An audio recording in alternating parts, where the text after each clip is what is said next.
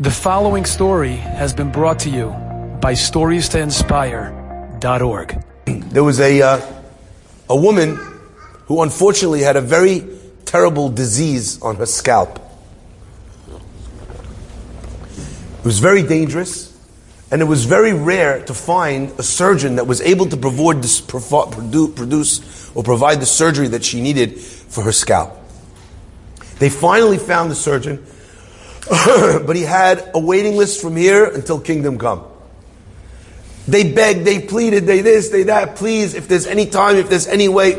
Finally, the doctor said, listen, I have a way to squeeze you in, but the only way I can do surgery is if she gets this medicated shampoo. You have to go get this medicated shampoo. She needs to put on the shampoo um, before the surgery. If she doesn't have the shampoo that she could put on before the surgery, I can't provide, I can't provide you with the surgery. Okay? They go down to the uh, to do the, the to the to the hospital, and with all the craziness, they check in the night before. With all the craziness, they suddenly realize they forgot to buy the shampoo. The surgery is first thing in the morning. If they lose this slot, the next time will be who knows how long. He's desperate, he can't believe it. He says to his wife, he says, let me run out and see if there's any place that's still open. It's almost, I don't know, 10 o'clock at night. He runs out of the hospital, runs, close, close, close, close, close. He finally finds one store and the man is literally pulling down the metal gate. He says, please, he says, we're closed, sir. The guy says, you don't understand. We traveled here from another city. My wife is in the hospital. She's supposed to get surgery tomorrow morning. The only way he could do the surgery is if she has this special shampoo. Please, there's got to be some way. There's got to be something you could do. If I wait until the morning, it will be too late. The man says, You know what? Okay. He says, But I've closed the register. I can't, I can't actually charge you for the shampoo. The man says, I'll come back tomorrow morning as soon as the surgery is done and I'll pay you. The guy sees this man, he's almost crying. He seems very sincere. He thinks to himself, if, you know, if he was a thief, this is a very specific thing to ask for. You know, he doesn't ask of anything else, he just wants only this thing, you know. Anyway, he shouts out to the guy in the back. He says, "Can you get get him the shampoo?" He says he'll come and pay tomorrow. Anyway, okay. They get the shampoo. He hands it to the guy. He says, "Thank you." He says, "I'll be here tomorrow morning." He runs off into the night. He gets the shampoo. They put it in the first thing in the morning. She showers with the shampoo. She has the surgery. Baruch Hashem, all goes well. The wife is coming out of recovery. She goes to sleep. The husband has a few minutes uh, where he, she's not going to be awake. She's uh, still sleeping off the effects of the drugs from the surgery. He runs back to this to the same uh, pharmacy, and he walks in the door. The door rings, and as soon as he walks in, he hears a, a, all the voices, all the people in the pharmacy going, "Yes! Oh shucks! Oh no! Can't believe it!" Everyone's screaming. He doesn't know what the heck is going on. He walks up, he's got the money in his hand. He says, What is this? What's happening?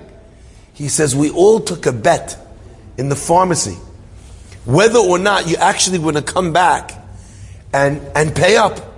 A guy comes, we tell you it's not in the register. He says, At the time when I gave it to you, I wrote it off. I figured, you know what? Worst case scenario, I'll pay it from my own, you know, my own pocket. It's not that expensive. I'll pay it. But when I told the guys, some of the guys said, so we started a betting pool.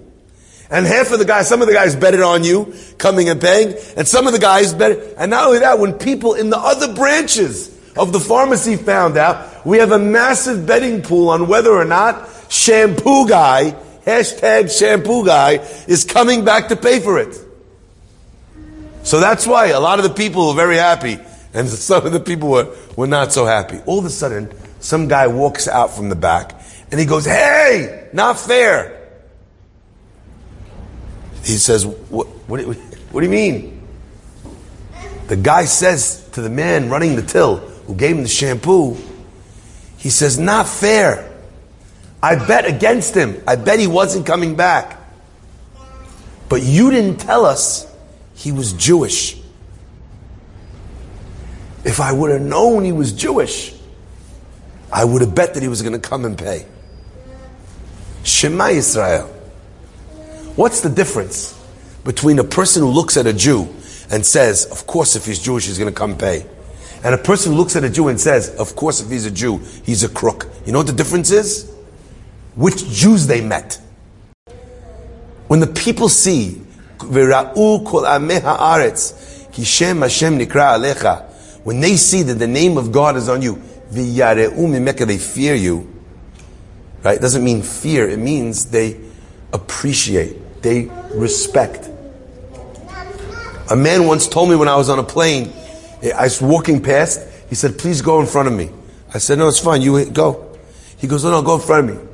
I said, no, no, it's okay. He goes, my father always taught me, if ever you two should meet a Jew, you should show them respect. They are the people of the book. They live their life by the way God intends they should live their life. They are a messenger and a light unto us all. Please go before me. And I thought to myself, where can I get a 3D printer to print billions of copies of this guy and release them on the streets of the world? Could you imagine if that's how the world thought? Never mind the fact that Jews would get treated better. Forget that for a second. That's a side bonus. Imagine if people respected people that did the right thing. Imagine if that's what the world held up. Not a celebrity, not a football star or a basketball player, not, but someone who does the right thing, who lives their life by a creed, by a code. Enjoyed this story? Come again. Bring a friend. Stories to inspire.org.